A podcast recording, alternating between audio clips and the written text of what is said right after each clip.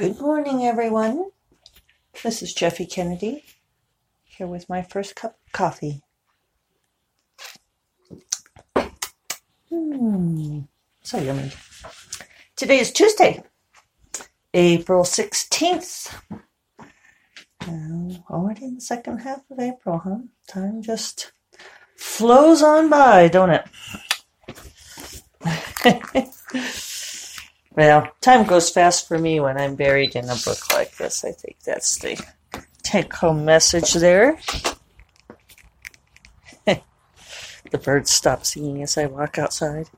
It's all right, I'm not going to get you. There we go.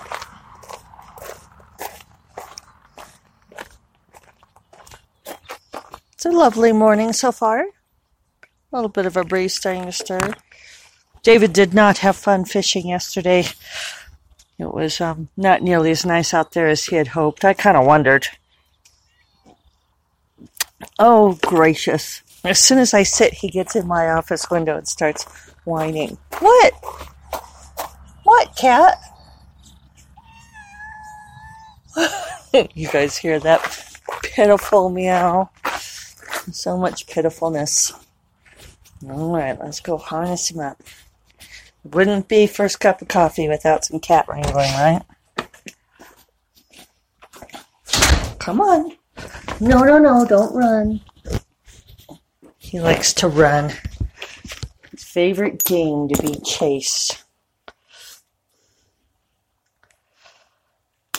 put on the little radio collar first.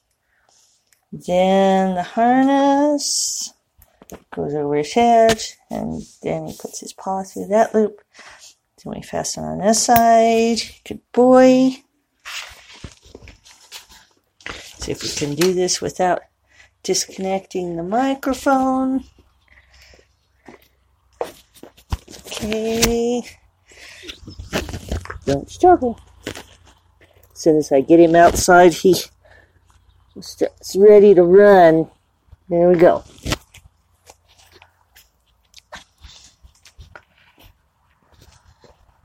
What a good boy. Shall we take a picture of you for the gang at home? Let's do that. Say good morning, Jackson. Jackie boy. he says he doesn't want to have his picture taken. There.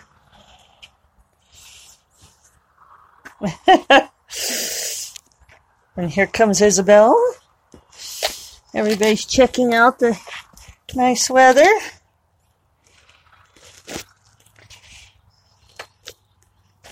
Okay, there you go.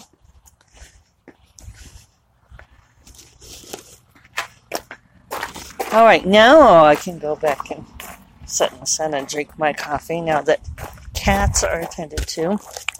So anyway, David got out to the lake and it was um, windy, that cold wind was blowing and the water was pretty choppy and churned up. He did bring home an interesting plant for the pond. And yesterday afternoon, he put the koi out in the new pond in the back. So we're moving along. Wisteria's got buds on it. Lilac's got buds on it. What? How'd you get hung up already? Oh, I see. Got knotted.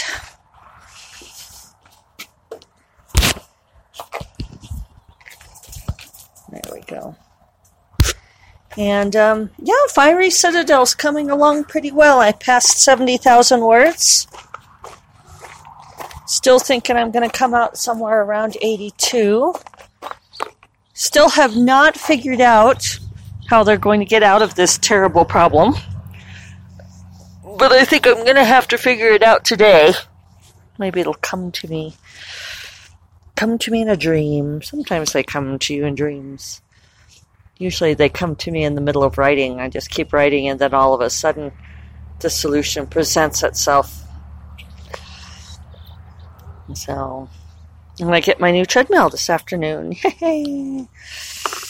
Though I haven't minded my um, bedroom alternative I might do that more often just because it's nice to have a change of pace and a change of view. Where are you going? He thinks he's taken off down the road. I guess we might as well cavil to that. What do you guys think? First cup of coffee becomes first catwalk. That's what we get for the nicer weather is the kitties go on the rampage.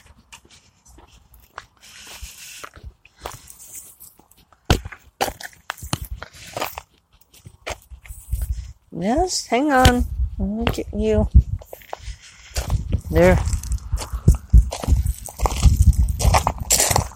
That's right. Yesterday I just kind of let him run around on his rope, didn't I? Just keep an eye on him when he's got a long rope like that, I can generally run out there and grab him before he takes off for parts unknown. We'll see what happens there. I think we're supposed to get some rain tomorrow. It's supposed to be pretty cool.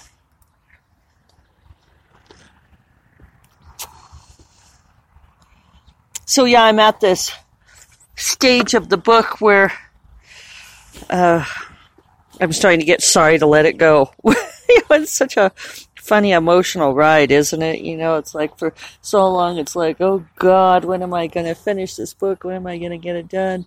And now I'm kind of dragging my feet and thinking, well, what am I going to do with myself next week when it's over? Which is a fine question.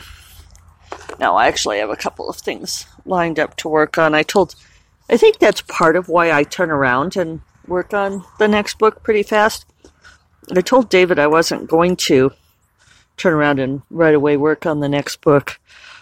I was going to take a few days off. And I'm going to try to do that. We'll see how it goes. But, you know, then I start feeling a little bereft. What are you hung up on?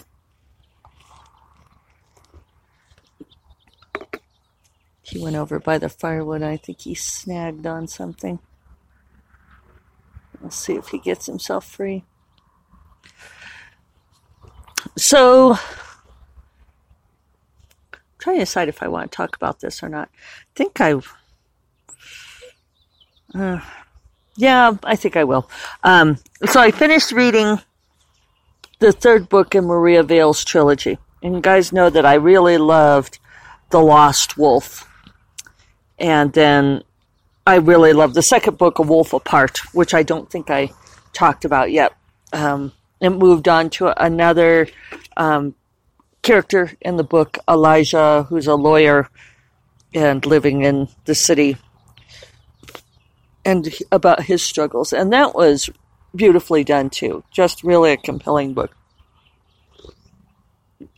And I just haven't gotten around to re- reviewing it yet, but I will. Oh, good, he got himself free. Jackson, not Elijah. Elijah gets himself free too. So then the third book, The Forever Wolf. Uh, this is going to be totally spoilery. So, you know, cover your ears or turn off now. And I'll try not to say anything else interesting that's not to do with this. But the thing is, is that the Forever Wolf does not have a happy ever after. Um, it's a, it's darker. Each book gets progressively darker, so I can understand why you know somebody commented on Goodreads that Lost Wolf or Last Wolf wasn't for them because it was too depressing, and I didn't find Last Wolf depressing, but the stakes get increasingly impossible. And I say this being someone who creates impossible stakes. Uh, having put my character in a situation that I don't know how they're going to get out of. Um, and there is a lot of blackness and despair in my books, and I do try to own that because the whole point for me is that they triumph over them.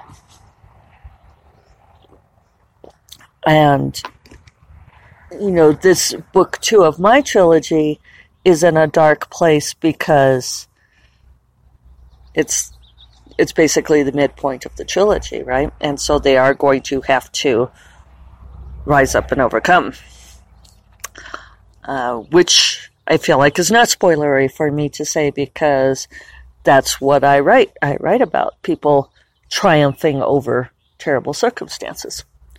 So in this third book, The Forever Wolf, um, you know, the things are just increasingly imperiled and it's slightly agenda heavy.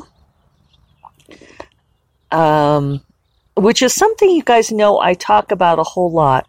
I absolutely believe in, you know, that what you believe in influences your voice.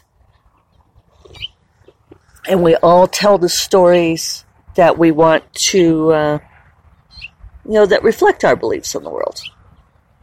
And so Maria Vale is a big believer in uh, protecting endangered species and protecting wolves. And I get that. You know, I'm I'm a wildlife person too. Uh, I also lived in Wyoming for a really long time and worked with Wyoming Game and Fish, and so we have slightly different ideas on how wolves should be managed. But you know, I wouldn't disagree with her on it.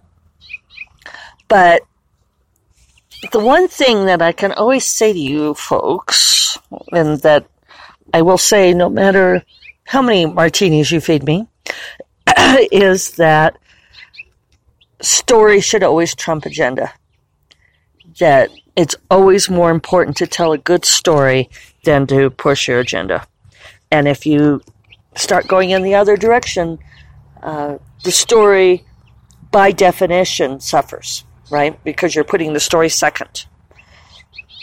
So it's really important to keep that in mind because in some ways, I don't know that if I would say that the story suffered, but the story became dark because she wanted to show how terrible the hunting is and how bad it is for the wolves and you know of course, the wolves are also people. And so, I mean, it is an emotionally resonant way to tell the story. And I think maybe that was more important to her than anything else, which is where it becomes a problem for me because, and now we're getting to the super spoilery part, although I already told you that uh, there's no HEA or no happy for now, is that she builds up a great conflict between the hero and heroine, and their love affair seems doomed.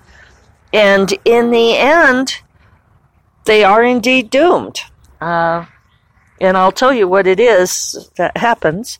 Give you a pause. You could come back in like a minute, and I'll, I won't be saying it anymore. So what happens is, is that they're both locked into wolf form at the end. They sacrifice to save the rest of the pack, and they're locked into wolf form, which means that they can never turn human again. Um, they're still together. They're a mated pair of wolves, but they're not um, able to talk to each other. They she builds up throughout the whole series that having sex in skin is always more preferable because you or they always have sex in skin because that's how it feels good um, and they will never have that again. Uh, they're going to have puppies, which is great, but they're not going to get to know their or pups. They always say pups.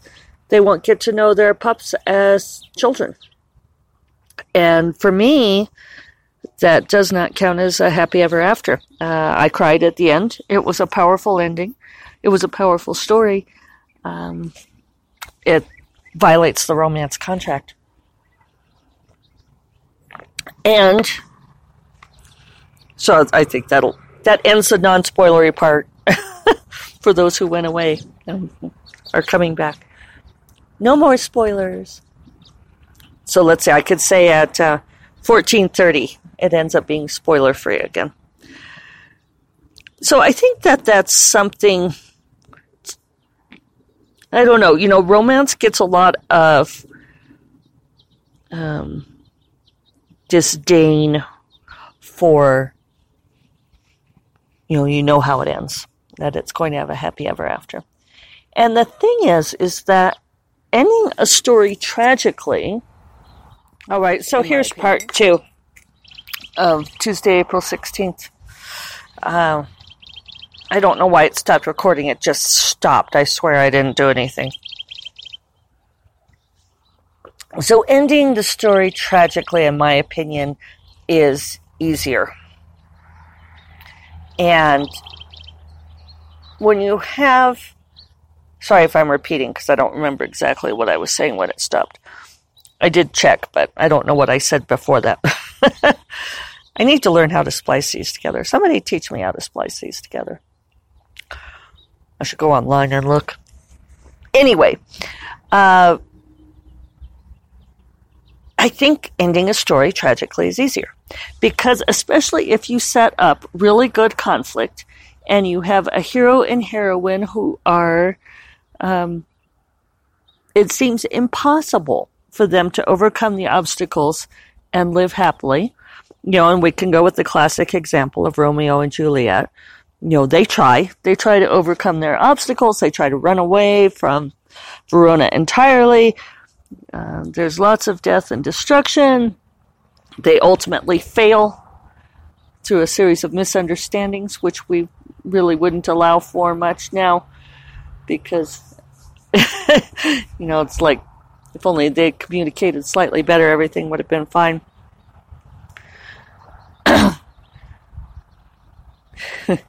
Isabel's going off into the plants, and Jackson's up on the car watching her. It's pretty funny. Uh, you know, it's it's very difficult to figure out a way for that to be overcome, especially without pulling in the God machine, the Deus ex machina, and waving your magic wand and making the obstacles disappear. Which is why some romances don't work, right? Because you know why and why I contend that a lot of romantic comedies don't work because a lot of romantic comedy movies rely on the characters just saying, "Oh, I don't care about that stuff. I love you and I want to be with you." And it's unsatisfying because they haven't solved any of the problems. it's just sort of this idea that somehow love conquers all. And while in romance we do believe that love conquers all, um, it's mostly it's it's more that love enables you to actually make the sacrifices and do the things required. And uh, you know when when circumstances force the lovers into a less than ideal ending, then it is um, you know love hasn't conquered all. Love was defeated by other circumstances and now they don't get the fullness of the relationship. So, that's my rant for the day. I might see if I can splice this on. Uh, so much for my uh, deftly trying to time the spoilers and so forth. You know, and and I should continue to say that I think Maria Vale is an amazing writer, and I totally glommed these books. I read all three books in the course of a week, and it was great for me in writing my books because the uh, storytelling, the power of the storytelling, really fed my prose. There's you can tell when it's doing that when your prose is being fed. You know, some authors don't like to read anything while they're writing because they worry about it leaking into their own story. Uh, and it's helpful sometimes to read something that's like a totally different genre. And this is certainly a different enough genre that I don't have to worry about the ideas leaking in. I don't worry about that over much anyway.